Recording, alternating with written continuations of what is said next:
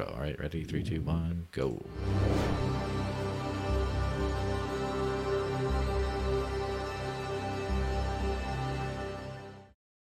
So, hey everyone, happy Friday officially. Uh, welcome to the Dash Podcast.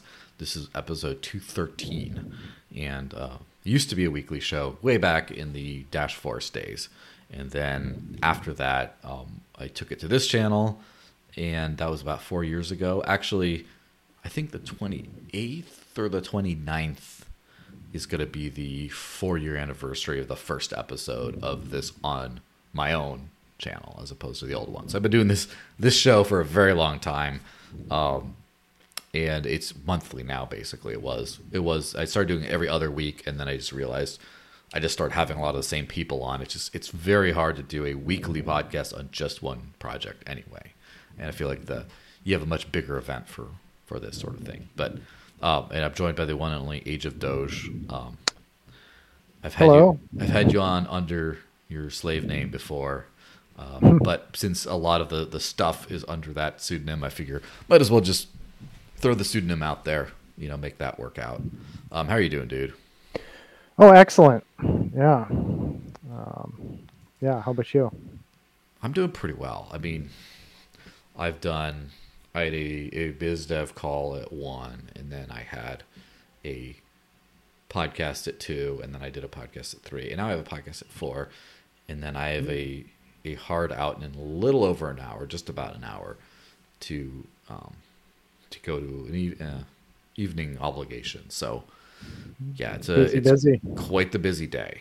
Um, I've been working very hard, and uh, as some might have, well, maybe I'll save that for the the actual show part of things to to start out with a little update. But um, let me just switch to um, the shill o'clock, the um, um, Coin ATM Radar because they they decided to sponsor the podcast, and I'm very very grateful to them um, for that. So um, let me pull up the the actual script thingy. But so anyway, this podcast is sponsored by Coin ATM Radar. When buying crypto with cash, an ATM is much more reliable and safer than meeting some random person in a random place.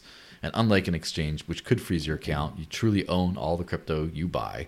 With Coin ATM Radar, you can find crypto ATMs and other services where you can buy or sell cryptocurrencies for cash, which is kind of the what I've mostly used them for because like when I travel and I don't have euros or something, put some dash into the machine, get some some some fake money out, right? And so on their mm-hmm. website, you search by coin address if the ATM supports selling as well as buying, which is again the coin selection and that are very big for me. And also you can search by geo area, etc. You can also check and compare actual current fees from different ATMs. If you want to find out more, go to coinatmradar.com, which is C O I N A T M R A D A R dot com. So now that's out of the way. Um, when I scheduled this podcast, I didn't really have too much of a very specific, of like a specific agenda, right? I just, I just, um, I seen you posting a lot of stuff on mostly X, right? But like some video content, especially analyzing, uh, basically economic effects on say price and market cap of, and especially about dash but on other stuff as well from usage as a currency. And we're kind of at this interesting spot where the hype trains of crypto are all over the place. It's now pretty obvious that like meme coins not just doge but other meme coins as well can do quite well and have staggering market caps for some reason and then utility coins can be quite undervalued in fact. Or it, there's this weird disparity and the, the for a while like dash is focused dash in particular but a lot of different coins. You could say zcash as well bitcoin cash. Litecoin is a big example because they're getting a lot of usage for money purposes and not a lot of love from the market cap. There's just and even monero before the binance delisting was doing okay but not fantastic. And despite having ever increasing usage and so there's just a lot of, you know, thoughts of like, why even work as a peer to peer electronic cash system if you go broke doing that? So I started to see some of your stuff analyzing that. Um, would you mind kind of just, I don't know, where did you, where did you start doing that, or what made you, what prompted you, and just kind of the background of you doing these um, analytics, I guess.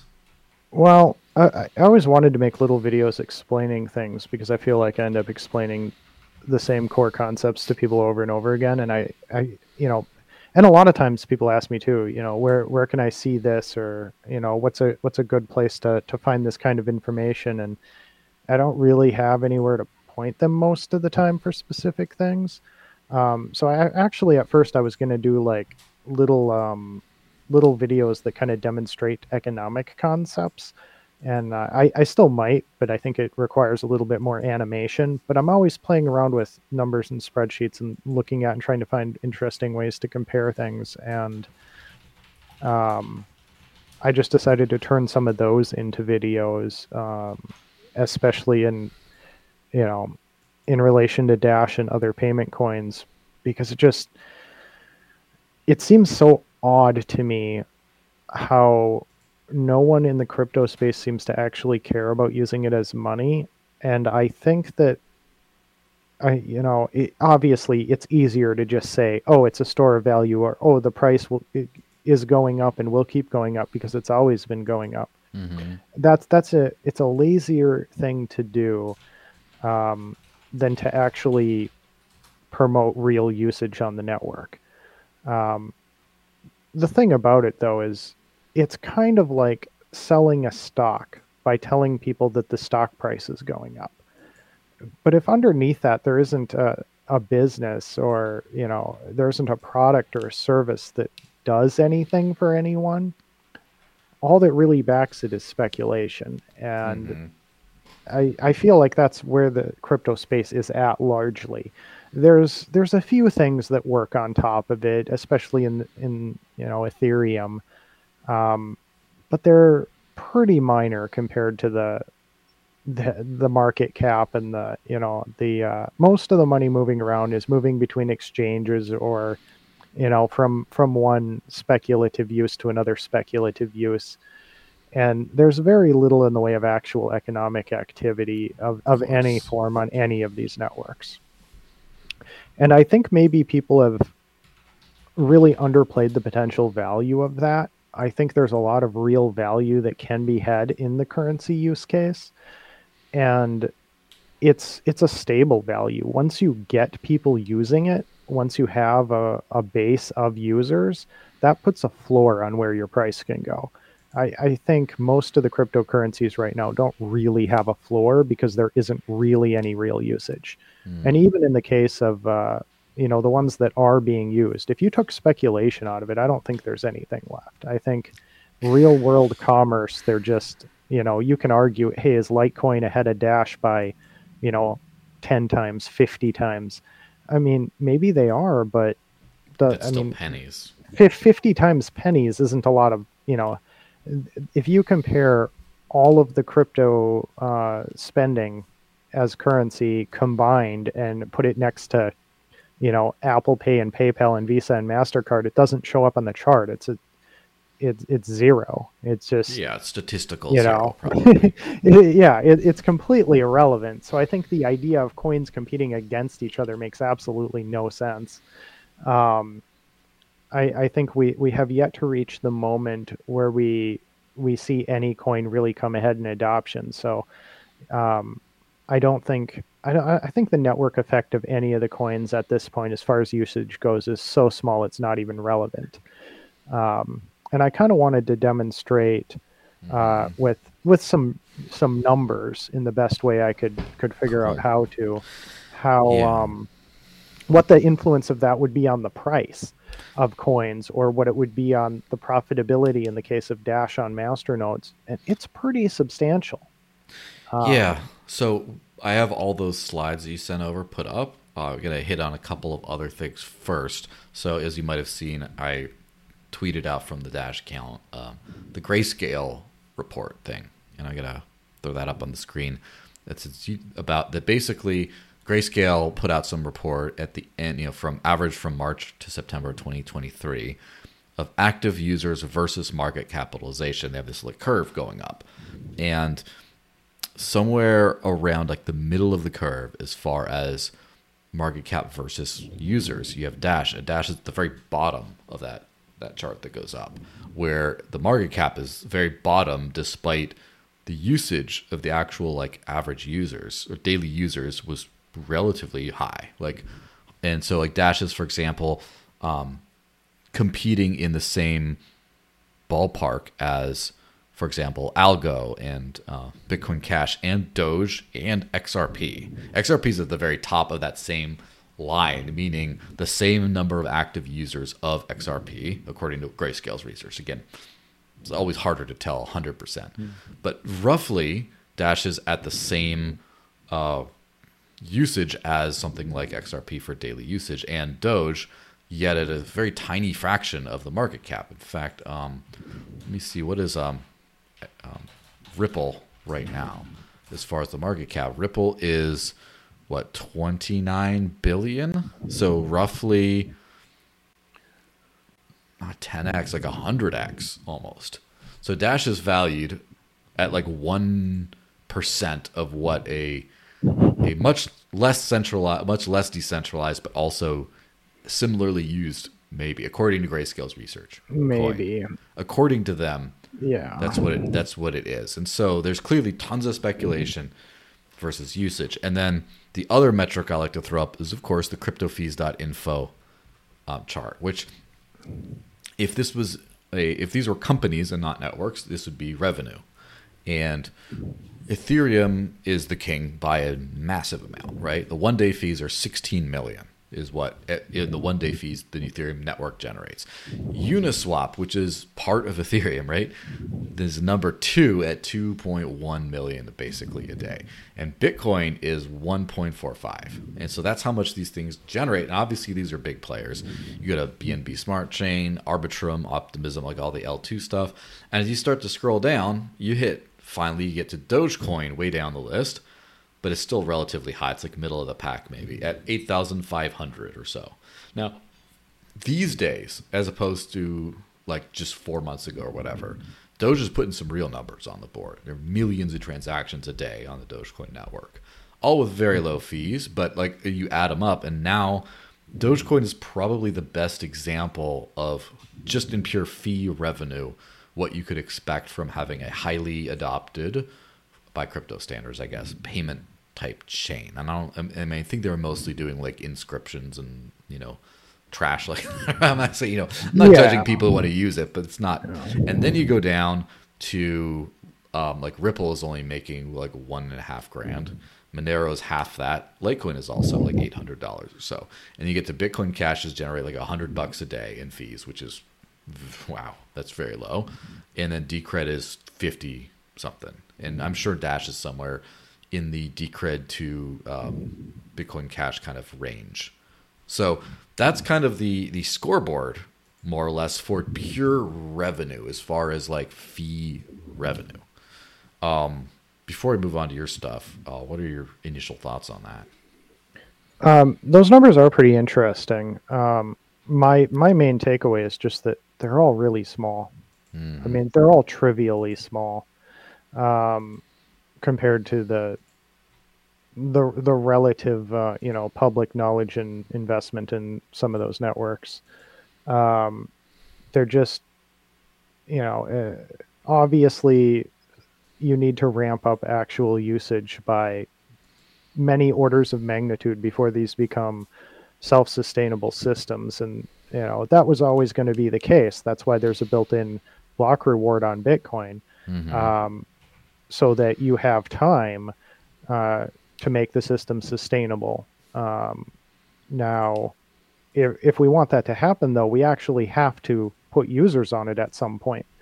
Uh, because if you if you just eat the block reward and decide everything's going to be okay as long as more people keep dumping in money, but nobody ever uses it, uh, you're eventually going to run into a situation where it just doesn't work anymore um, where it's not economically viable to maintain the system. And, um, you know, I don't know when that happens, but it has to happen eventually. You you can't you can't run an economically unsustainable system forever because there isn't an infinite amount of money that's going to pour into that system forever. Yeah, so the there's a kind of a couple economic things at play here. Um, clearly the reason why the money goes, the price goes up is because people buy it, and they buy it because buying, having this this asset provides them with utility, and sometimes utility is I hope it goes up, you know, which is mm-hmm. that's not a lasting utility, but it is a utility of sorts, you know, um, and when the the pure crypto fees.info perspective is kind of like is sort of the opposite of that in a certain extent. It's it's two sides of the same coin, no pun intended, right? But it's if you are generating millions and billions in revenue a day, for example, if you're generating a ton of revenue like that, um, then if you stake or you mine this coin, you get that money. And so mm-hmm from a proof of stake type perspective or something with a proof of service model like Dash with masternodes, then that makes that does drive the price up if you're saying, wow, I can make all this money in addition to just the block reward inflation. Like this is all fee revenue. It's worth buying for that purpose. And on another level, if you have if you're like if I buy a hundred dollars worth of Dash and I use it to transact or whatever, and if I pay $102 for that $100 worth of Dash, the util- if the utility of using it as a payment system, if it's nice and smooth and just works, and I can send my friends all over. It's so great. Um, I'm willing to to take that hit. I guess I'm willing to put pump the price by paying overpaying slightly. And if enough people do that, right, then that that rises the price. If there is utility beyond just the pure, you know, that kind of pure parity. So those are kind of the price adjustment mechanisms of there. Those are some of them, right? Of mass usage contributing to an, a higher valuation. I don't know what other things you want to add into that. Yeah, I mean, you. I don't think how much the the the fee is or how much individual people pay really matters until we we up the user base by you know. Hmm. 10 million 100 million we we really this only works at scale. Um, and I, I think we should we should think about the cryptocurrency projects as though they're startups. Mm-hmm. And the people who are buying these coins are venture capitalists putting money into the system. The miners, mm-hmm. stakers, uh, whatever else the network might be paying out, uh, those are vendors. Those are those are resource.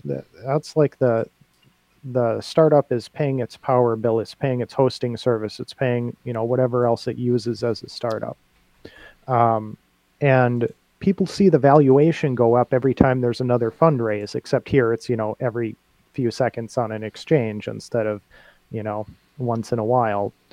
Um, but the effect is the same. It's people are are continue to buy into the thing that has potential.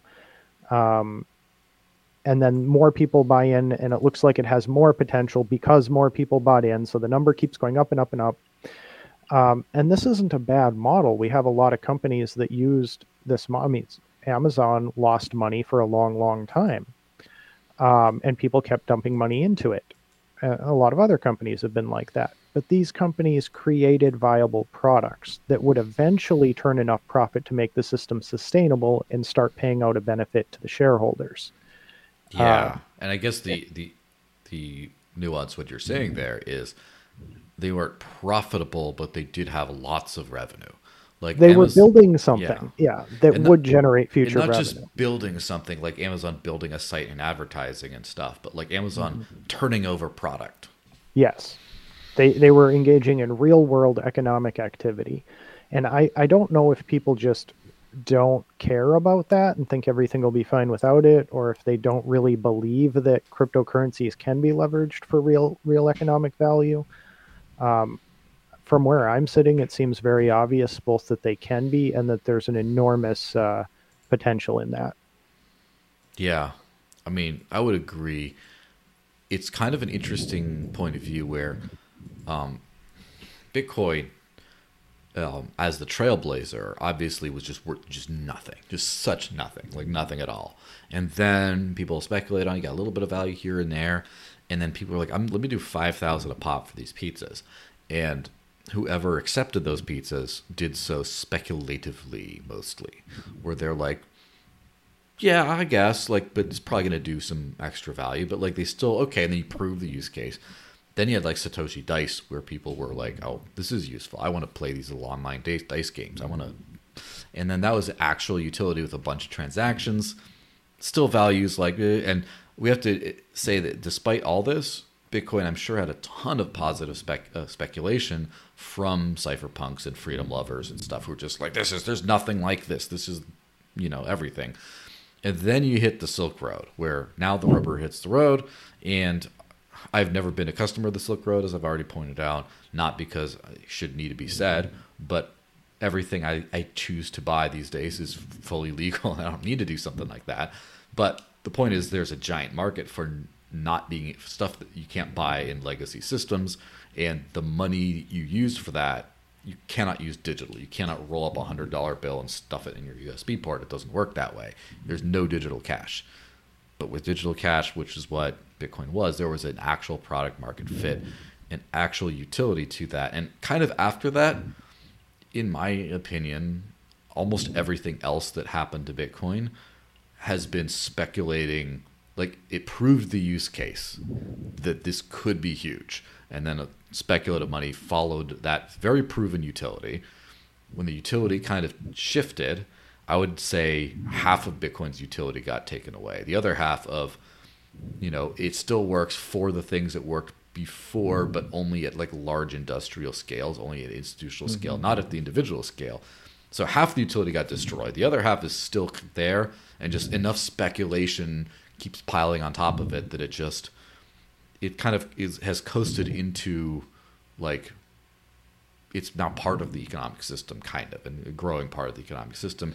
But it's just like i think its its values kind of capped there. And then of course you have all these other coins which had so so like if you look at the value and i did actually look at this in the past by the way when you charted dash's market cap or versus its transaction volume compared to bitcoin Dash was severely overvalued for many, many years. And I don't think it's very specific to Dash. I think all altcoins, right, had the same effect where Bitcoin had to prove real utility to a certain extent before people threw money at it.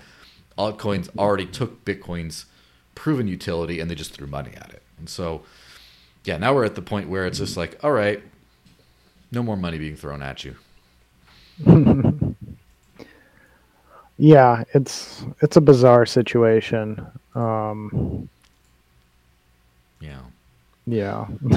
For sure. And um, I actually had an argument with some dude on Telegram today who was like obviously making assumptions, right? But seems like a an investor who did not do well and is upset and saying, "Oh, we need to like stop chasing this digital cash thing. It's not working," and all that kind of stuff.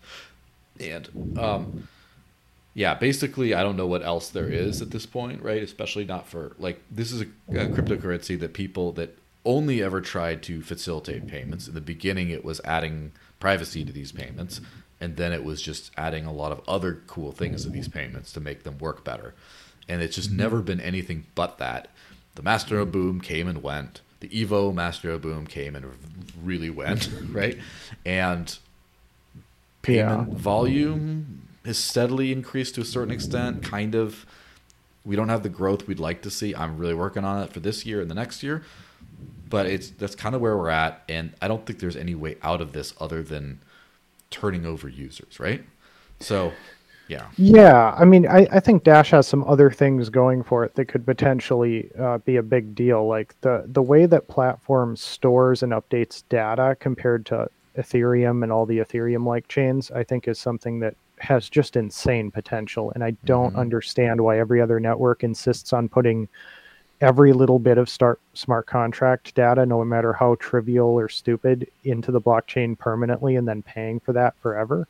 Mm-hmm. Um, it just seems completely absurd to me. And uh, everybody's trying to work out how to how to do that sustainably forever, rather than just you know the, the Dash platform state changes are they're genius it, it's a mm-hmm. beautiful mm-hmm. system.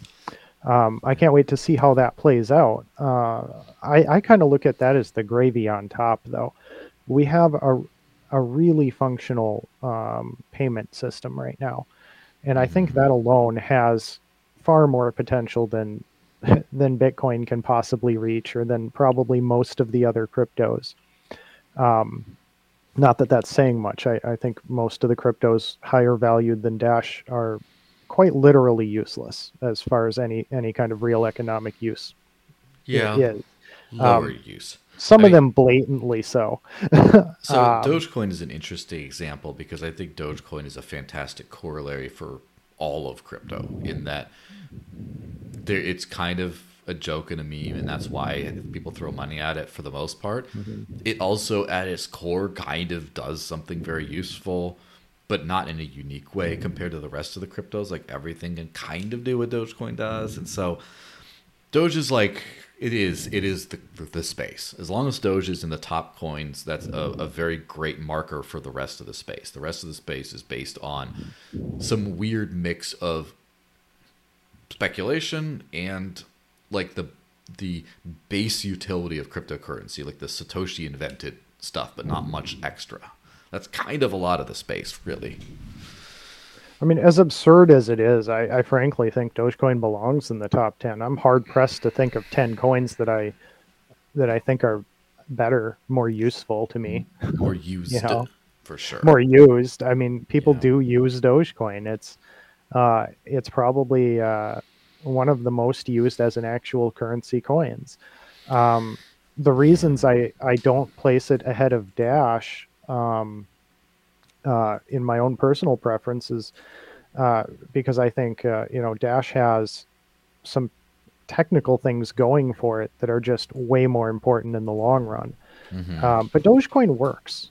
Uh, it works as a currency. It does what Bitcoin originally intended to do. Um, I, I'd be more gung ho on it if I had some confidence that it was, you know, going to be continue to be developed and supported indefinitely.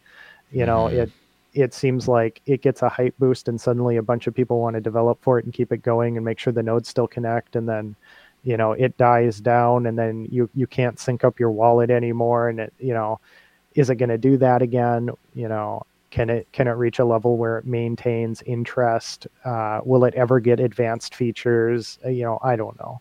As it stands as it yeah as it stands it's pretty nice um, it's it's fairly usable. It's cheap to use. It does what it's supposed to do. Um, and given its relative user base i you know i think it it deserves the relative position it has. Mhm. is that position should that position be worth 12 billion dollars in market cap? Probably not.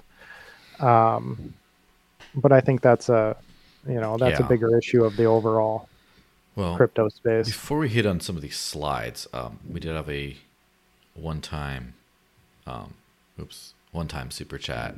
He just said, um, "I hope the age of crypto adoption is approaching. The market, dominated by speculators, eventually needs to see the need for usable crypto money. When many people own or have exposure to crypto, they should naturally become interested in how to spend it." Yeah, I can't. I can't disagree with him there. And there, there's an interesting point he kind of threw in there, which is it seems like there's the cart before the horse a little bit. But now that the cart's before the horse, you start to pay attention to the horse.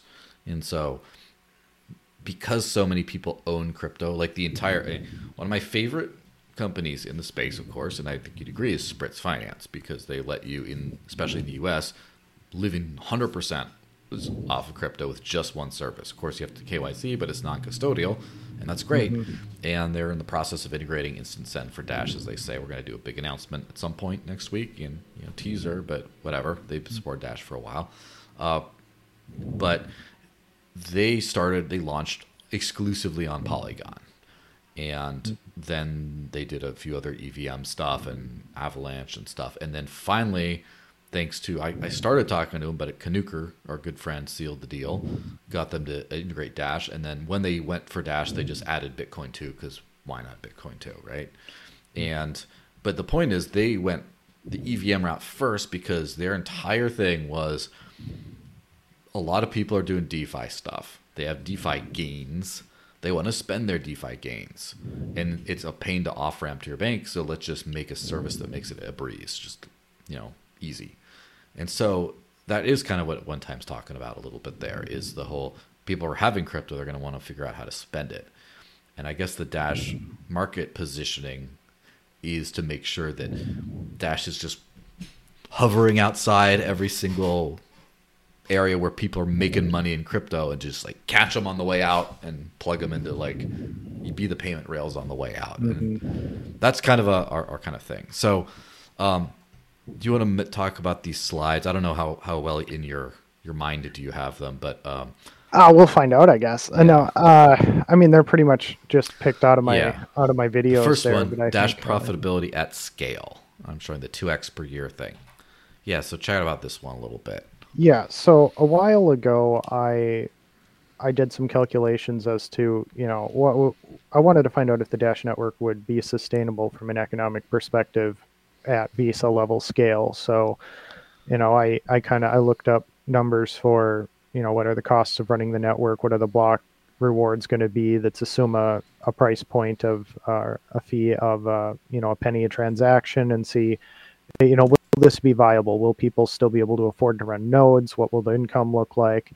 Um, and then uh, i went to update that since the uh, the adjustments with uh, um, how the master node rewards break out and you know some time had passed and and other things had changed um, so uh, which slide actually are you looking at am i, am I supposed to be able to see it The bar. If you look at like the YouTube or X or whatever, Oh. it's the it's the one that's it's just the bar graph with the green bar graph by year and um, profitability. I guess I don't know what, what this figure is. Like the lowest number here, which is like a twenty forty three, is almost gonna hit is five hundred thousand. What is the five hundred thousand? What is that USD? Or what is that? Um, that's a that's a good question. I I thought I'd be able to see the chart while we were doing this. Yeah, Um, so um, I actually don't. Um, I'm not hundred percent sure which chart you're looking at, and for some Yeah. reason my computer doesn't want to open these files on this Yeah. computer. Um, so it's in um, Discord. Also, if you just open the YouTube video, it should be up on the screen by now. I'll open the YouTube video. Yeah, the most Um, recent part right there.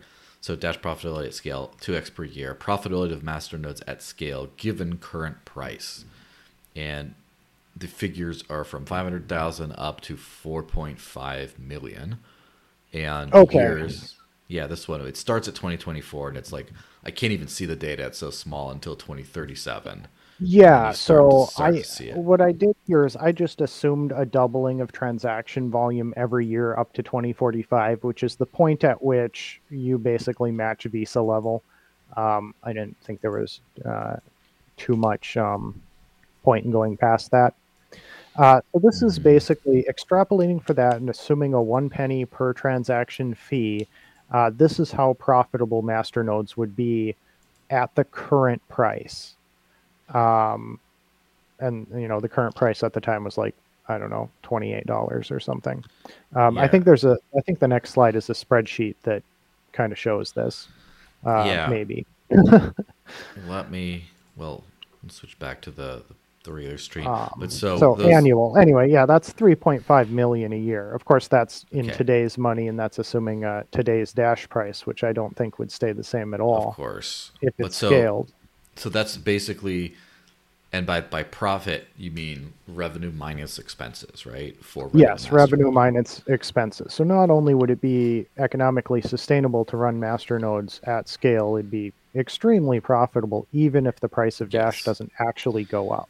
It, we're talking Um, about just doubling transactions. So we're, we're talking And- about 2024. Let's just say 15,000 a day or something, and then 30,000, and then 60,000, and which is pretty freaking slow growth. Which uh, Yeah, it, it's historically it's is accurate, maybe, quite but exactly like, that, but yeah, um, for a while the the costs stay mostly flat until you get to a certain point. Then server costs start to go up dramatically.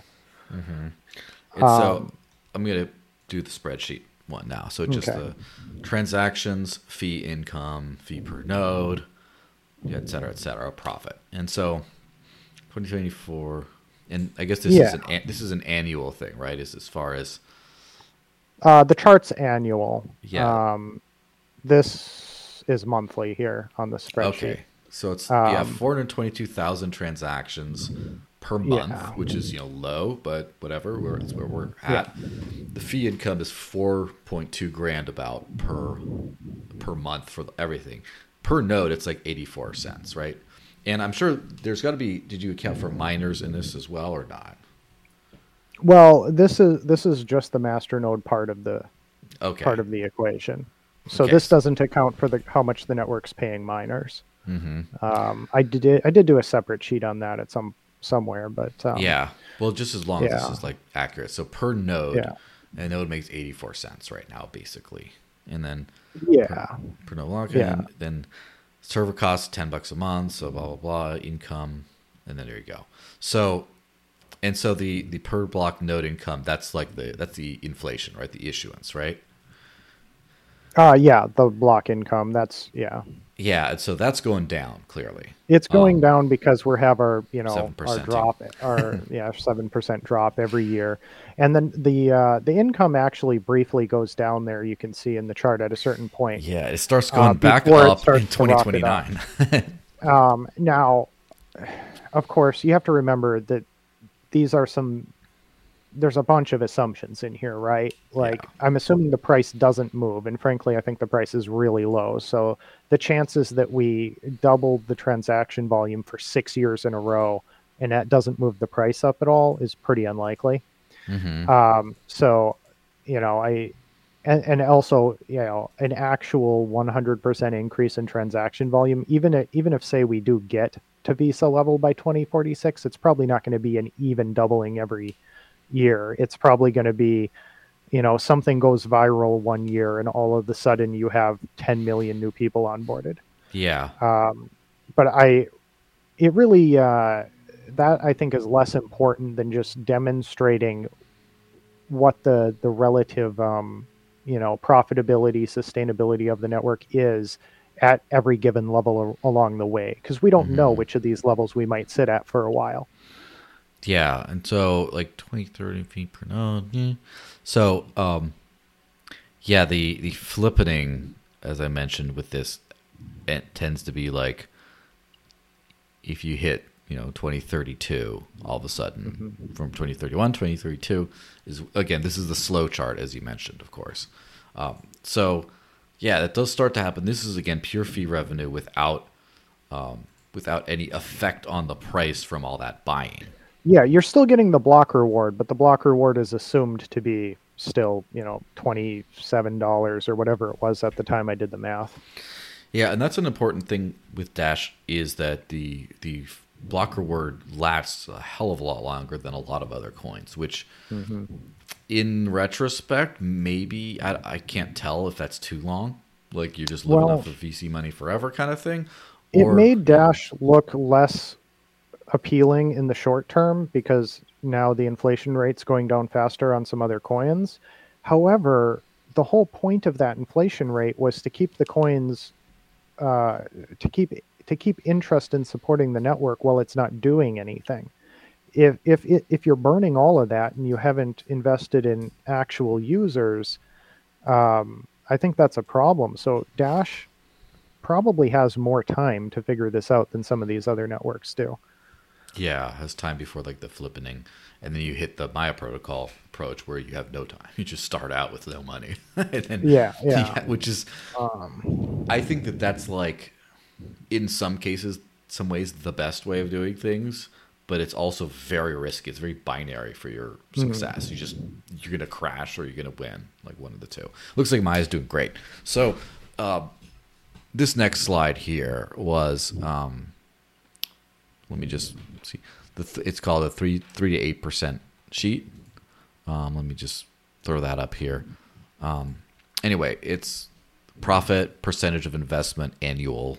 It's like the I guess the annual ROI, adjusted block income, profit earnings ROI. So yeah, yeah. So I extended the sheet here to show um, because, and this is this part is specific to Dash because it uh, I established an, an upper limit on. Um, let me look at this quick and make sure I'm saying the right thing. Uh, I believe it was an upper limit on the um, the number of master nodes.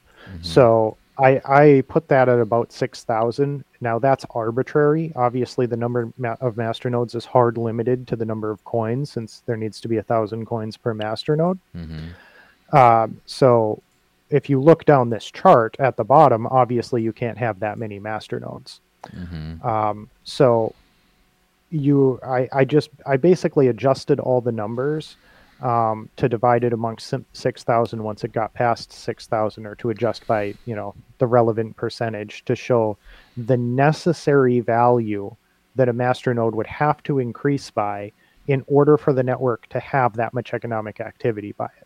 This is assuming that people don't speculate at all beyond that, that Mhm. enough money comes into into Dash just to to be what is what is necessary to uh, to keep the network supplying those uh, those transactions.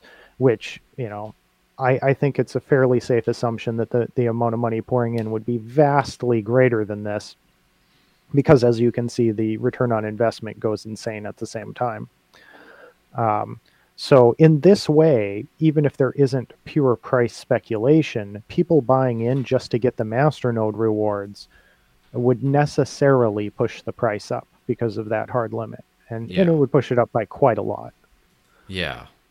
Oh, Uh, let me let's hit on this next slide then, which is dash profit at eight percent. It has the the green and the, the black chart here. ah, yes, and I, I think the um, I'm trying to see if it's in that spreadsheet. It's very small on the screen. Yeah. Uh, so this one is basically locking the. Uh, so because of uh, this, um, as more people invest or as more people transact, the people who invested are earning a higher percentage on the dash in their master nodes. Uh, especially considering that the price isn't moving because we're assuming no price action. So even without any price action, that percentage goes up. Now, if we make the assumption that anytime the the return uh, the the annual payout for a master node exceeds eight percent, that people are going to keep buying in until it, uh, you know, until it goes back to eight percent, uh, which is an arbitrary number. You know, you could redo this with ten or twenty or whatever you think is relevant. Mhm. Uh, but I think eight percent is a pretty competitive return.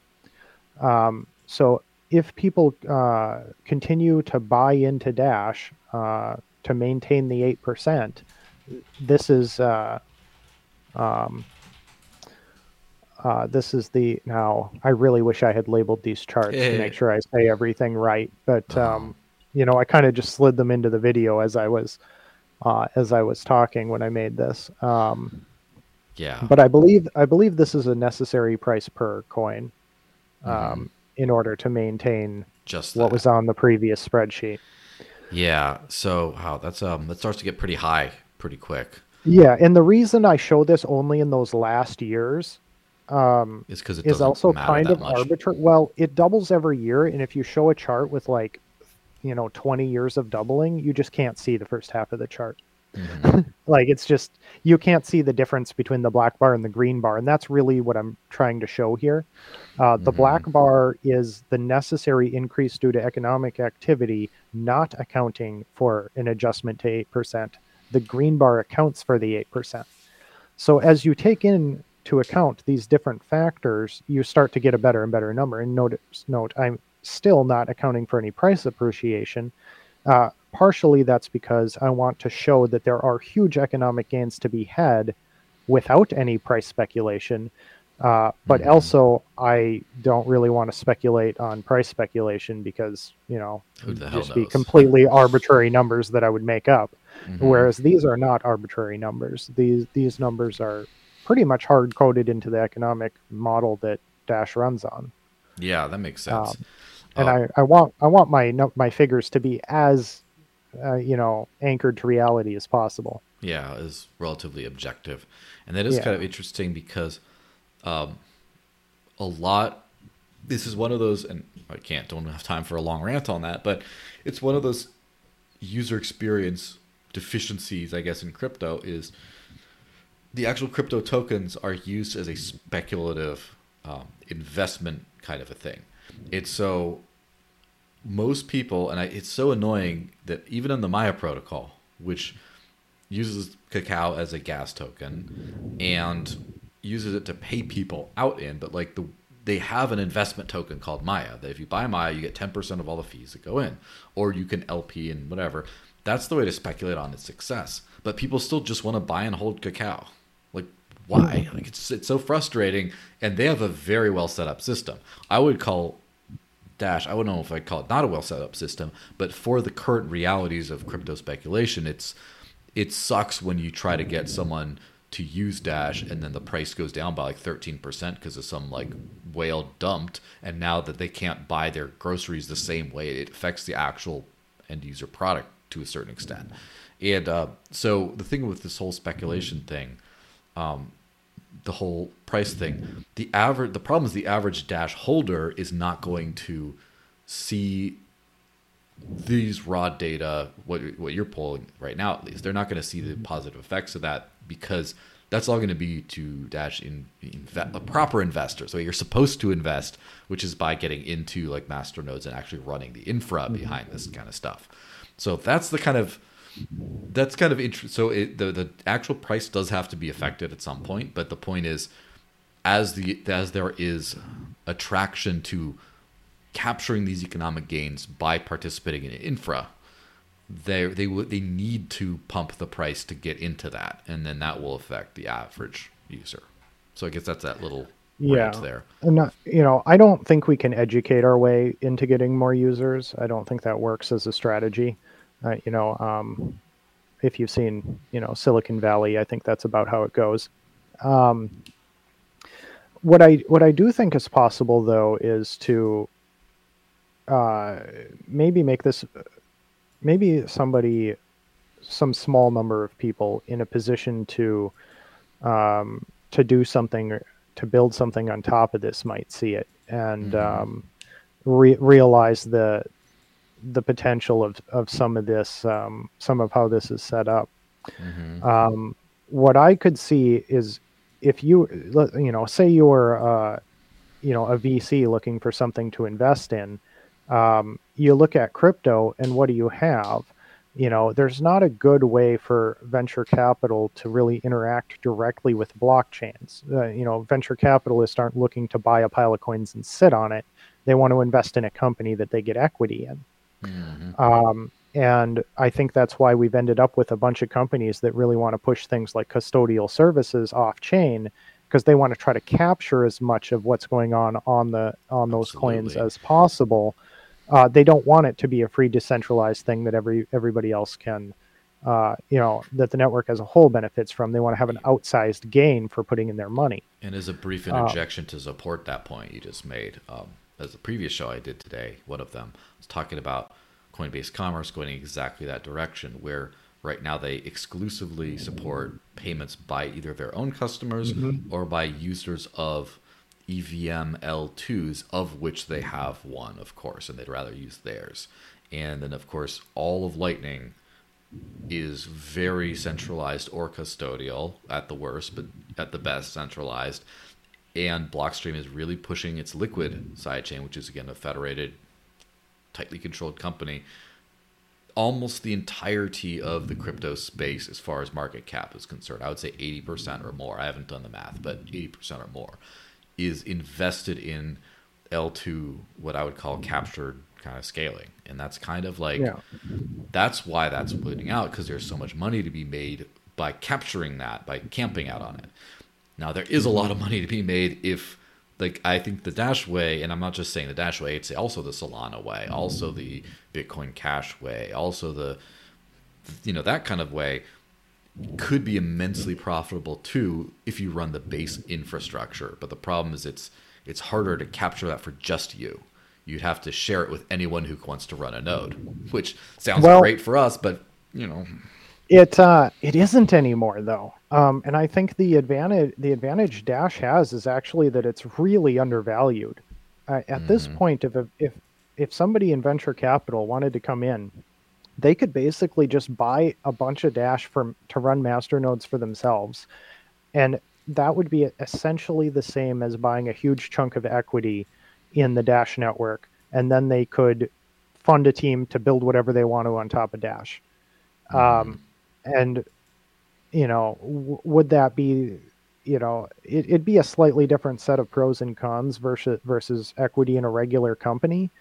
Uh, but there's some distinct advantages there, and I, I, I think that's you know you can't you can't do that to like Dogecoin, not only because it doesn't have masternodes, but it's already at a twelve billion dollar market cap.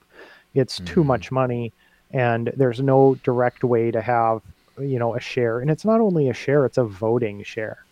You know, mm-hmm. you get mm-hmm. to have an influence on the network. You get to directly benefit from activity that that you create on the network. Blockstream um, doesn't rug you. You know, yeah, you you know, you got a company. Maybe it's invested in some some other startups that build things on blockchains. Mm-hmm. Well, what's more efficient to build things on a blockchain that doesn't store all your data, that has super fast, cheap transactions, or to build one on you know ethereum or an, an ethereum clone that's going to be mm-hmm. insanely mm. expensive at scale uh, so i think there's some synergy opportunities there if you if you if the right person in the right place realizes uh, how far their capital could go inside of dash um, I, I, think there's some opportunities there there's also just the you know um, just realizing how much scale could be um, achieved with dash I, I think over time we could just attract any use case that's that's actually serious because the other payment networks for the most part are not long-term sustainable. They don't have mm-hmm. economic models that that really make sense. Um, you know i'm not going to say that bitcoin cash or dogecoin can't work or that litecoin can't work long term they could. I, I think they can just not as elegantly designed I think there's a lot of problems they're going to have because of lack of governance and because of the way their economic model works and doesn't uh, doesn't directly support the node infrastructure. Mm-hmm. Um, it, eh, you know, initially, Satoshi's initial model was was very much all about the mining, but I I think I think the fork that happened to Bitcoin really shows how disconnected mining can be from the wants and needs of the investors and the users on the network. Um, I think what happened to Bitcoin very clearly doesn't advantage anyone who actually wants to use Bitcoin for anything. Mm-hmm. Uh, but the users didn't have any say. Um, and Bitcoin Cash split, but they didn't really fix the problem because the users on Bitcoin Cash still don't have any say. Yeah, uh, that's kind of a elephant in the room a little bit.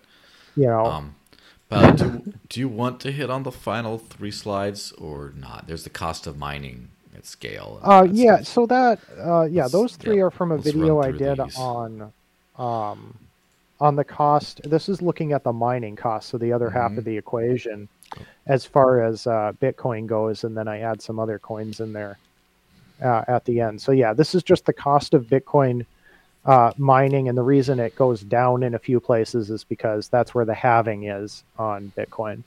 Mm-hmm. Uh, so pretty straightforward stuff there. Bitcoin gets expensive as as you exponentially scale it in order to mm-hmm. to pay that mining. That's money that's largely going out of the network. Almost mining is relatively low margin. Basically, yeah. all the money that you're sending to miners goes to pay to buy miners and to buy electricity um, in a lot of cases, uh, they might even be losing money, mm-hmm. um, depending on who they are and what their situation is. Uh, so th- this is money that largely is not staying in the Bitcoin network. It's immediately mm-hmm. leaving Bitcoin. So I think it's very important to look at that cost and and uh, you have to consider whether or not that's a cost that's economically viable for you to pay long term. Yeah. Um, so then we have the cost of mining per Bitcoin transaction. And it's the same. It looks like the same chart, right? But it's yeah. Same, I mean, you're idea. looking forty-five to sixty billion dollars, and it's it's just it's an absurd price point. So the cost uh, of big and so Bitcoin is the only coin I could do this per transaction comparison on mm-hmm. because its transactions on chain are essentially limited. Mm-hmm. Um, and you get up in the what is it, two hundred 200 to 260 dollars uh, per transaction just to yeah. support mining. Now that that's the bare minimum to keep the network running. Yeah, as, as the blocks half. So, you know, uh, it, um, yeah, I mean, I guess I don't know. Uh, I don't know what else to say about that. It's course. you know, ho- hopefully that's kind of self-explanatory as as far as Yeah. all that money has to come from somewhere for Bitcoin to maintain its price while in adding transactions. Um, yeah. And So anyway, here- we hit the yeah. cost of commercial banking versus Dash and Dogecoin and Bitcoin. This is an interesting Mm-hmm. one. Yeah, so there's a few things here. Uh, you might notice that Dash becomes briefly more expensive than Bitcoin at the very end, and that's mainly an artifact of uh, how I chose to scale the numbers Mhm. um, by just doing a flat doubling every year. That Mhm. combined with where the halvings have to be, um, it's kind of arbitrary, um, and they're both expensive. Um, so, uh, but Dash is cheaper for a long, long time, and it Mhm. you know, it's I I think that if we got to the 2031 to 2032 era where we're between half the size of Visa and the size of Visa, Mhm. um, that Dash might need to slightly adjust its economic model. Um, if we want to be more, you know, more cost competitive than than say Bitcoin at that model. Uh, yeah. but although or, Bitcoin has or chosen of not to another coin. Let, let, yeah, I mean, Bitcoin can't reach that level, but let's say Bitcoin Cash or something. Say they manage to survive and keep the the network running despite these pretty insane costs up until that point.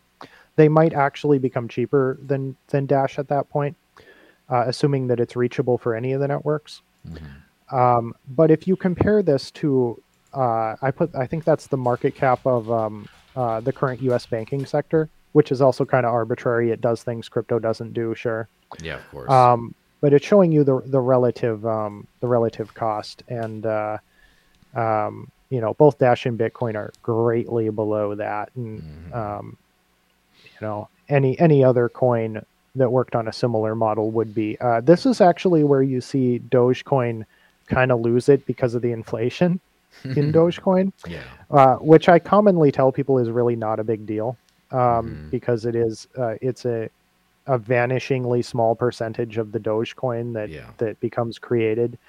Um, so this really, you know, at some point it seems like it, it becomes a problem here in dollars, but we have to remember that dollars are not a stable value. Of course. well, Um, stable and- coin.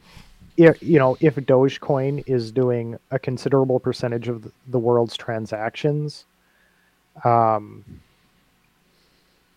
you know, things things get a little bit weird at the end there. So, I mean, the last couple of years of this slide are really crazy town.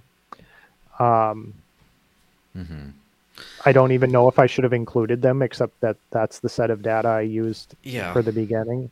Well, this Um, the bottom line, Yeah.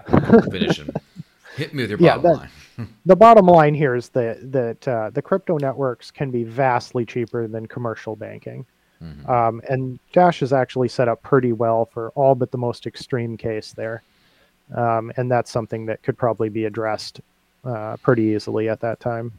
Yeah, of course, and I'm sure there's different um, optimizations that haven't been even been thought about. I'm sure that there's a way that you could, um, you know, you could process just like transaction batching type stuff. There's I mean, you don't even need to because this is mining fee uh, Yeah. stuff. So you could you could honestly just uh, delete the block reward at a certain point, hmm yeah, and you'd have so much money from uh, from actual transactions that you wouldn't need it. yeah, that would be, you know, would be interesting. Uh, so as we kind of get to wrap this up, let me hit on um, one time says another thing here. He said, when master accounts keep going down, all those collateralized coins get sold into the circulating supply, which hurts the price. In the future, eventually the master rewards alone won't sustain enough masternodes, right? Is the masternode blockchain design flawed for this reason? Um, I think that No. that's that's purely speaking on the is- issuance, the inflation that goes down. And as when the chart, when we're pointing out like the profitability goes down and then starts going up, is when you start to have enough profitability in that to where now you have an actual reason to do a lot of this at scale. Um, and also, this whole chart, this entire discussion has been a um, has been based on payments, right? On just like payments use case. Mm-hmm. But I know that there's some people in the core team, and of course, obviously, me, I'm also looking into it as I try to understand the platform and what it can do better once evolution's out.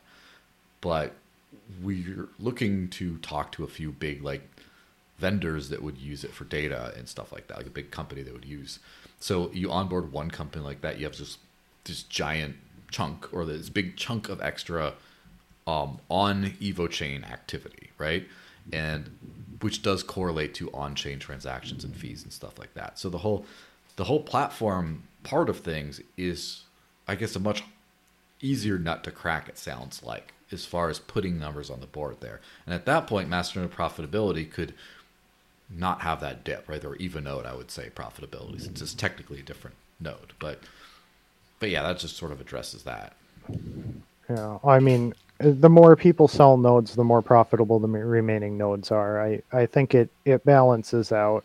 Um, mm-hmm.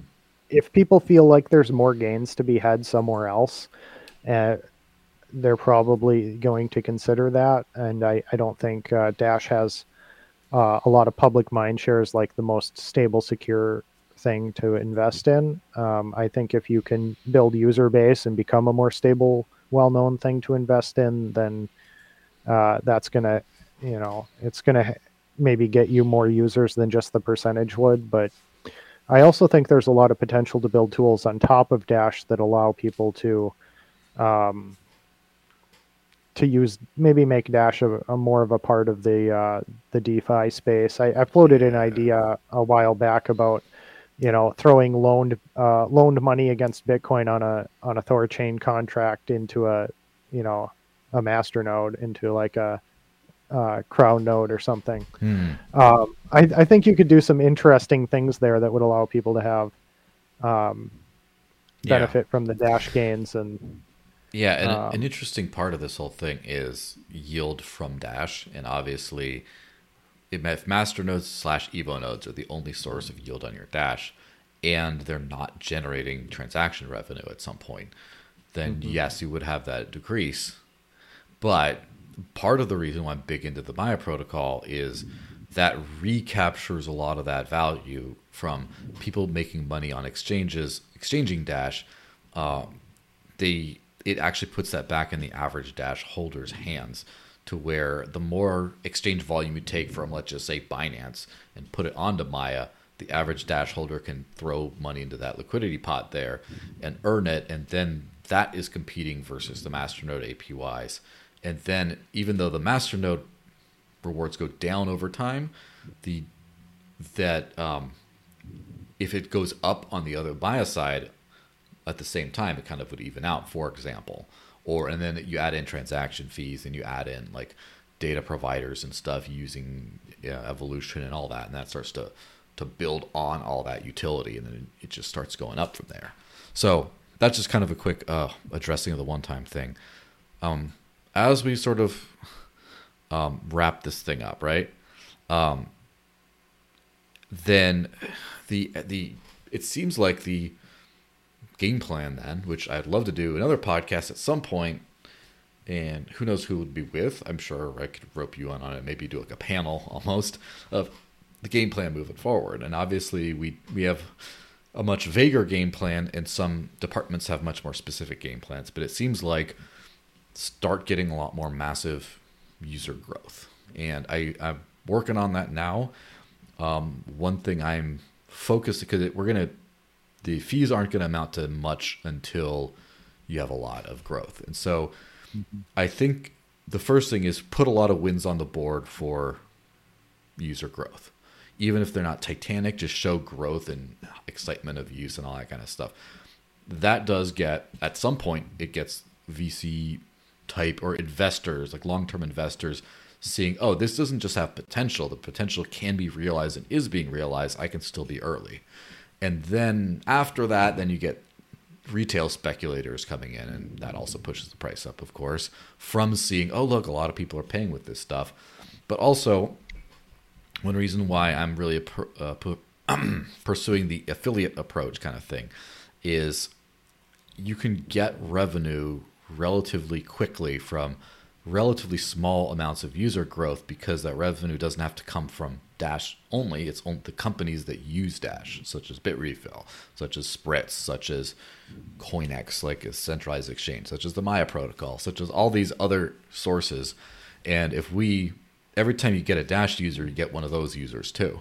And every time you get one of those users, if they trace it to us through our efforts, then we get paid, and then we can reinvest that in user growth. And so we don't have to like just suck from the treasury for all of our user growth if we're providing value to external businesses and partners. And so that's just kind of like how that part of things works. And um, I guess another interesting conversation we should have in the future is um, how, what is the product that people will buy? Obviously, instant payments and all that stuff is great. Usernames helps. Improving privacy might help. But like what's the what's the set of products that would really make people want to do this kind of stuff? And yeah, that's that's interesting enough. All right, we probably have to to cap that off right now. Parting words. What do you say? Mm, keep it dashy. Yes, actually, uh, we should say actually stay dashy. Stay dashy. Because and don't don't stay Mark Money Mason.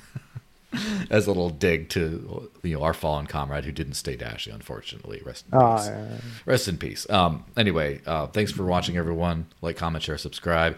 If you are into the after party, um, come join that. If you know, you know. If you don't, you're not invited. Um, get into the after party. Um, I'll be chatting with you guys soon. Um, I'll see you guys in, I guess, a month. And yeah, absolutely let me know wherever you can who you'd like to have on next to talk about whatever. And don't say quantum with when Evo because, yes, that's always in the back of my head. So that's always there. All right, guys. Bye bye. Have a great weekend. See you.